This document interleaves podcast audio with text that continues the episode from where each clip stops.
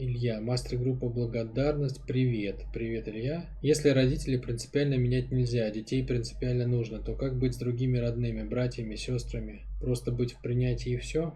Это как бы, понимаешь, ты только самые основы, не то что самые основы, ты только нек- некоторые штрихи перечислил, Илья. То есть у нас есть восемь типов отношений, четыре типа близких отношений, четыре типа неблизких отношений. Близкие отношения — это там родители, да, как источники правил игры. Дети — это как те, для кого ты являешься источником правил игры. Братья и сестры — это как те, кто играет с тобой на одном поле игры по одним правилам с тобой.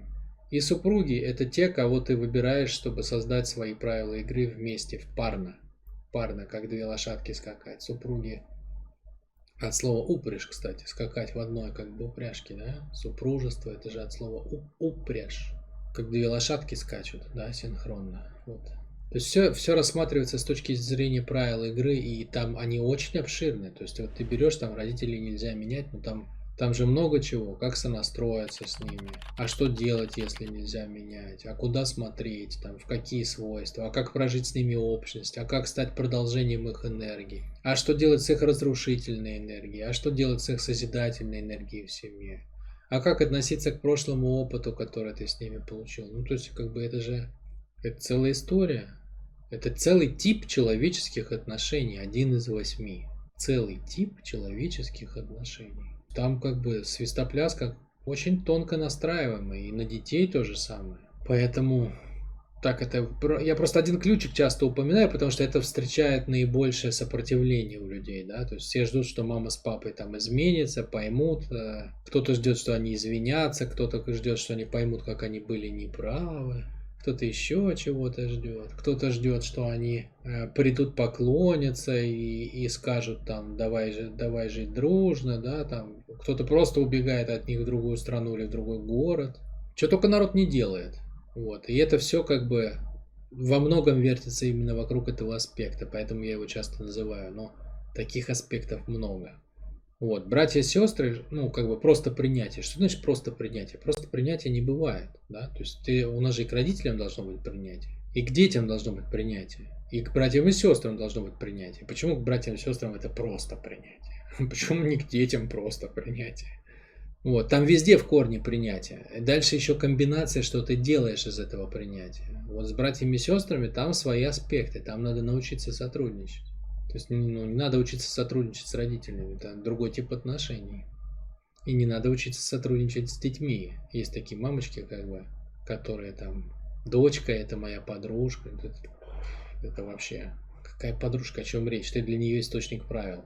Такая же подружка тебе, как, как, как тебе, тебе друг президент Российской Федерации. Ему надо с тобой дружить? Или, или тебе с ним? Вот, то есть как бы это...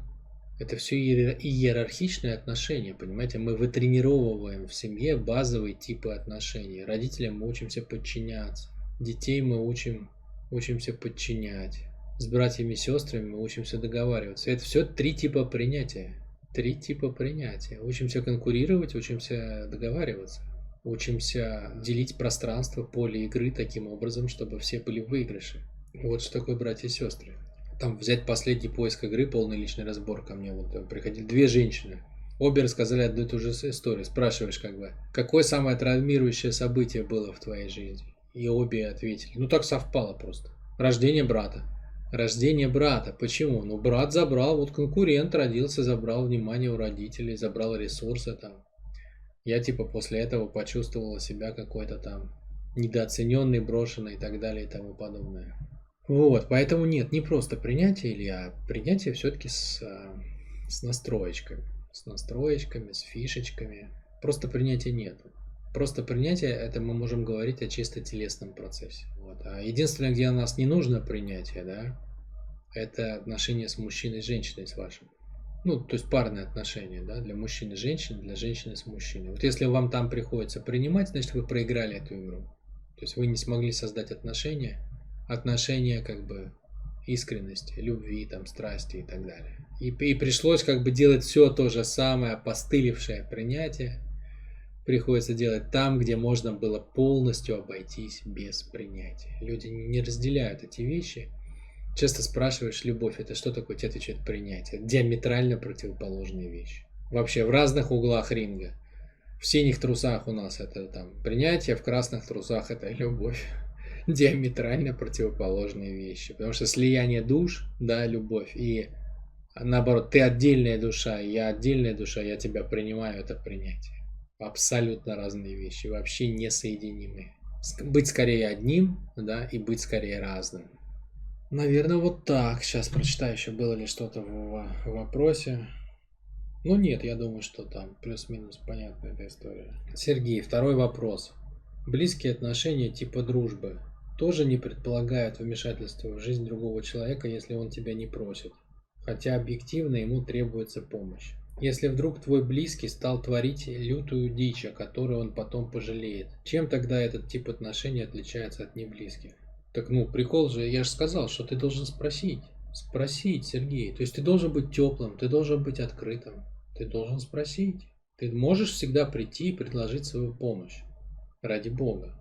Особенно, если ты видишь, что он страдает, да? То есть одно дело, он творит, и он в кайфе, тогда не надо предлагать помощь. А другое дело, если ты видишь, что он, ему, вот как ты пишешь, ему объективно требуется помощь. Ты должен предложить, если близкие отношения. Для него, не для себя, не для того, чтобы тебе стало легче от того, что ты смотришь на него.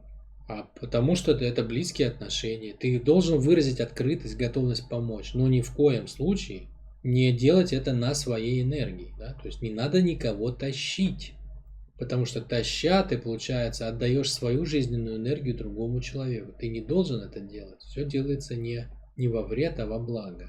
Поэтому это близкие. У неблизких у тебя нет задачи как бы подходить и предлагать, хотя это не запрещено тоже. То есть если ты дорос до того, что для тебя каждый близкий, как, каждый неблизкий как, как брат, условно говоря, то, то, то ты можешь предложить и это тоже.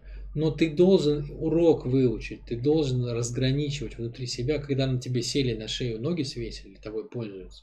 Или когда от тебя объективно взяли какую-то помощь, как бы, и все.